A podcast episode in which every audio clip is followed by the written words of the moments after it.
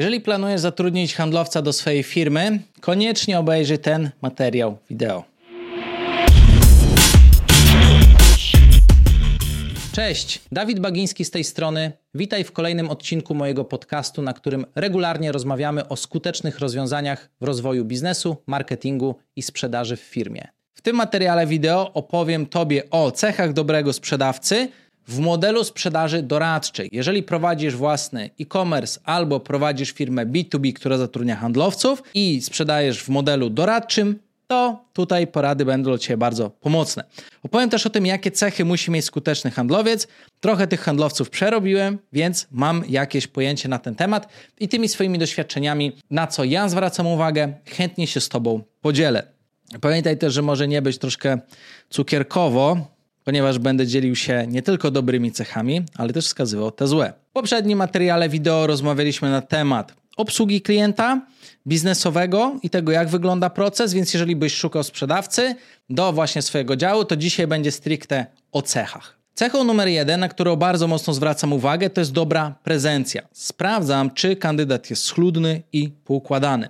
Dlaczego? Bo to, jak wygląda Twoje życie codzienne, na przykład jak się ubierasz, jak zwracasz uwagę na detale, czy jesteś właśnie schludny i poukładany, czy bardzo chaotyczny, będzie później decydowało o tym, czy ktoś przestrzega procesu sprzedaży, ktoś wypełnia schludnie notatki, czy byle jak, czy ktoś schludnie rozmawia z klientem, czy rozmawia na totalnym flow, na totalnym spontanie, muzyka rockowa i lecimy, nie? To będzie bardzo istotne. Może na początku firmy tego nie odczujesz, bo na początku firmy potrzebujesz wojowników, którzy po prostu dostarczą ci wyniku. Natomiast im firma większa, tym ta schludność, to poukładanie i dobre, że jakościowo robienie małych rzeczy w życiu przełoży się bezpośrednio na pracę, jeżeli ktoś ma taką cechę charakteru, bo potem będzie ktoś robił CRM, raporty czy inne rzeczy, no i będzie to albo robił schludnie, albo na wariata.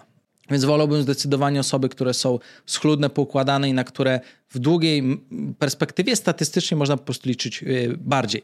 Dodatkowo bardzo istotnym tematem u mnie jest to, że taki handlowiec potrafi słuchać poleceń. Oczywiście są różni ludzie, mają różny poziom kompetencji, natomiast niezależnie od tego, jaki masz poziom kompetencji, możesz być osobą, która potrafi słuchać poleceń, bo szanuje pewną hierarchię biznesową i rozumie też swoją rolę w całym zespole, albo możesz być buntownikiem najmądrzejszym, który pozjadał wszystkie rozumy, nikogo nie będzie słuchał, ba nawet będzie robił na przekór. Teraz ja absolutnie nie chcę w dziale handlowym zatrudniać ludzi, którzy nie potrafią słuchać, ponieważ żyjemy w czasach dynamicznych zmian, trzeba się dostosowywać do tych dynamicznych zmian, trzeba cały czas zmieniać, testować, kombinować. Najgorsze, co może być, to sytuacja, w której twoi handlowcy marnują po godzinę albo dwie godziny twojego czasu, bo każdy musi porozmawiać, bo się nie zgadza z twoimi decyzjami. Albo bo każdy ma inną wizję na to, jak ma wyglądać twój zespół, albo twój dział, albo twoja firma. W związku z tym osoba, która potrafi posłuchać poleceń i je wykonać, jest osobą e, na wagę złota i to jest cecha bardzo pożądana.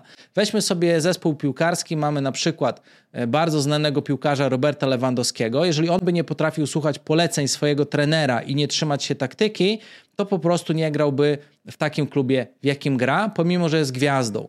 Niektórzy często tą gwiazdą nie są, często też nie potrafią zbyt dużo, ale mają duże mniemanie o sobie, no i później nie potrafią nikogo słuchać i sieją ci we własnej firmie. Więc słuchanie poleceń absolutnie mega ważny temat, tym bardziej, że ja na przykład nie chciałbym, żeby mój menadżer, który zarabia bardzo duże pieniądze, yy, przepalał pół dnia na tłumaczenie ludziom, a czemu piszemy maile tak, a czemu uzupełniamy CRM tak, a nie tak, jakby sobie ktoś chciał i zażyczył. Dodatkowo numer trzy to jest ma nastawienie na rozwój. Ja zauważyłem w praktyce, że ten świat, y, w szczególności y, w świecie internetu, dynamicznie się zmienia. Jeżeli chcemy pozyskiwać więcej lidów, lepiej chcemy te lidy pozyskiwać, to również też musimy rozwijać i dział marketingu, ale też ciągle optymalizować i rozwijać dział sprzedaży. I teraz co jest istotne, też, że sposób sprzedaży się zmienia bo potrzeby klientów się dynamicznie zmieniają. Bardzo istotne jest to, że ja poszukuję sprzedawców, którzy niezależnie od swojego wieku mają nastawienie na rozwój, czyli są w stanie od początku do końca coś wdrożyć, czegoś się nauczyć, lubią śledzić różnego rodzaju trendy i nadążają. Natomiast to, czego unikam, to starych, takich już najedzonych kocurów, którzy już teoretycznie zjedli zęby na sprzedaży, już wszystko wiedzą i rozumieją, i oni już się nic uczyć nie muszą. Tylko problem z nimi polega na tym, że sprzeda odsprzedając na przykład od 10 czy 15 lat, stosują już bardzo przestarzałe metody i przestają być konkurencyjni na rynku. I tacy ludzie świetnie się nadają do firm, które za tym rynkiem nie nadążają, natomiast do firm, które się chcą dynamicznie rozwijać, chcą być zawsze na topie, chcą stosować najnowsze rozwiązania.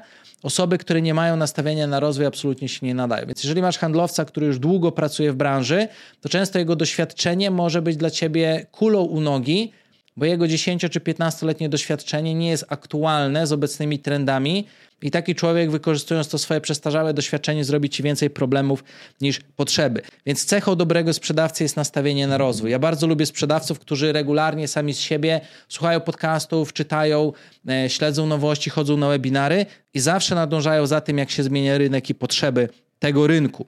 Dodatkowo też jeżeli taki sprzedawca, który ma nastawienie na rozwój, dostanie twój proces wdrożeniowy i załóżmy, to nie będzie pięć kartek produktu, masz tutaj produkty, jeździ po salonach za prowizję, za swoje pieniądze nara, tylko raczej dostanie rzeczywiście profesjonalne wdrożenie, które będzie trwało tydzień, może miesiąc, może kwartał, może tam będzie 50 stron do nauki y, tego, co trzeba zrobić, to chciałbyś mieć handlowca, który usiądzie i się tego od początku do końca nauczy w bardzo dużych szczegółach. Bo jeżeli będziemy mieli handlowca, któremu się nie chce uczyć, on się nie lubi uczyć i się nie umie uczyć, to taka osoba się nauczy po łebkach, zaliczy minimum, dostanie umowę o pracę na czas nieokreślony, potem będzie i wyje bongo. I będzie później rozmawiać z klientami i będzie taki problem, że ktoś zamiast ładnie, szczegółowo powiedzieć o propozycjach wartości twojego na przykład produktu lub usługi, to powie, nasz produkt jest fajny. I w jego głowie on będzie super sprzedawał, ale będzie stosował takie skróty myślowe, że klient nic z tego nie zrozumie. Numer cztery to jest jego warsztat sprzedażowy. Czyli już na etapie rekrutacji warto ustalić, jakie umiejętności osoba będzie przynosić do Twojej firmy i te umiejętności weryfikować. Można to poprzedzić audytem handlowców, którzy są najlepsi w Twojej firmie, bo nie chcemy często uczyć handlowców wszystkich umiejętności sprzedażowych. Chcemy od razu znaleźć kogoś, kto to umie, lub znaleźć osobę, która ma potencjał i jedynie ją troszkę douczymy, bo uczenie od podstaw jest niestety najbardziej kosztowne i często nieopłacalne. Jakie już umiejętności, jaki obecny warsztat ten handlowiec do ciebie przynosi? Ja na przykład w swojej firmie czego szukam, mogę się podzielić z tobą tymi wskazówkami. Punkt pierwszy jest to empatia i zrozumienie klienta, czyli wrażliwość na potrzeby klienta i dopasowanie się do tego, co mówi klient. Czyli jeżeli mamy klienta dynamicznego, to ja chcę, żeby ktoś wykorzystując zrozumienie klienta i empatię, też był trochę bardziej dynamiczny w rozmowie. Ale jeżeli klient nie słucha jest dynamiczny, to żeby ktoś był bardziej spokojny, mówił w sposób bardziej zrozumiały, miał lepiej kontrolować rozmowę. Jeżeli ktoś jest bardziej emocjonalny, to oczywiście podkreślić aspekt emocjonalny rozmowy, ale dołożyć te liczby niezbędne do podjęcia decyzji. Tak? Czyli poszukuję handlowca, który ma trochę taki zmysł, to też się tak mówi zmysł, to jest umiejętność, której się można nauczyć, do tego, żeby umieć zrozumieć, z jakim typem człowieka mamy do czynienia i czego on potrzebuje, żeby to fajnie zagrało. Dodatkowo, oczywiście, ten obszar y, empatii i zrozumienia przekłada się chociażby na aktywne słuchanie. Nie wiem, czy zdajesz sobie sprawę z tego, jak dużo handlowców, kiedy rozmawia z drugą osobą, nie jest w ogóle zainteresowana tym, co twój klient mówi, jakie ma potrzeby. Oni chcą zadać pytanie, udać, że coś wpisują do CRM-a, po czym po prostu odklepać skrypcik albo powiedzieć ogólną formułkę i nara, a potem kupi albo nie kupi. I to jest moim zdaniem bardzo niedobre. Więc ja poszukuję handlowca, który ma umiejętność aktywnego słuchania. I w momencie, kiedy handlowiec ma umiejętność aktywnego słuchania i jeszcze dodatkowo notuje, o czym ty mówisz i potrafi się do tego bezpośrednio odnosić, to jest słowo klucz, to taki handlowiec w modelu doradczym będzie bardzo dobrze umiał sprzedawać, ponieważ wyłuska cele, potrzeby, problemy klienta i wybierze z całej listy produktów ten, który rzeczywiście jest na to odpowiedzią. Dodatkowo dopasuje tak argumenty, dlaczego ten produkt lub usługa jest fajna, lub takie przykłady zastosowania z życia klienta pod, dlaczego to jest fajne, że klient się tym zajara, o, to jest dla mnie. Natomiast ktoś, kto nie ma takiej umiejętności aktywnego słuchania, po prostu schrzani etap screeningu, schrzani etap zadawania pytań, a potem schrzani etap całej rozmowy, klepiąc bezmyślnie formułki lub gadając po prostu głupoty. Kolejną umiejętnością jest dobra, wręcz nawet doskonała komunikacja. Czyli czy osoba potrafi klarownie wyrażać myśli, czy osoba potrafi argumentować, czy osoba potrafi opowiadać historię w sposób zrozumiały, czy osoba się nie rozgaduje, czy osoba nie robi e, y, a, y, y, czy szybko nie gubi wątków, czy osoba umie od razu odpowiedzieć, czy jest takie e, e, e, wie pan co, wie pan co, ebe, ebe, tak? Doskonała komunikacja, klarowne wyrażanie myśli, ładne przedstawianie tego, co chcesz powiedzieć jest kwestią kluczową. W szczególności, jeżeli chciałbyś dać handlowcom skrypty sprzedażowe. Dodatkowo poszukuję handlowca, który rozumie, co to są propozycje wartości i umie je dopasować. Po pierwsze, ktoś musi się na pamięć nauczyć propozycji wartości, które oferują Twoje produkty lub usługi. Później musi z pamięci ładnie o nich opowiedzieć w trakcie rozmowy. To jest konkretna umiejętność. A na końcu jeszcze powinien dopasować te, które są dla klienta istotne. I teraz w teorii jest to bardzo proste, jest to wręcz banalnie proste, ale wśród umiejętności to jest najbardziej deficytowa umiejętność u handlowców. Że niby wszyscy umieją rozeznawać potrzeby, że niby wszyscy umieją propozycje wartości, że niby każdy rozumie język korzyści, tylko rozumiemy w teorii, jesteśmy po 10 szkoleniach z zakresu y, tych obszarów, a dalej, kurde, w praktyce trudno to zrobić.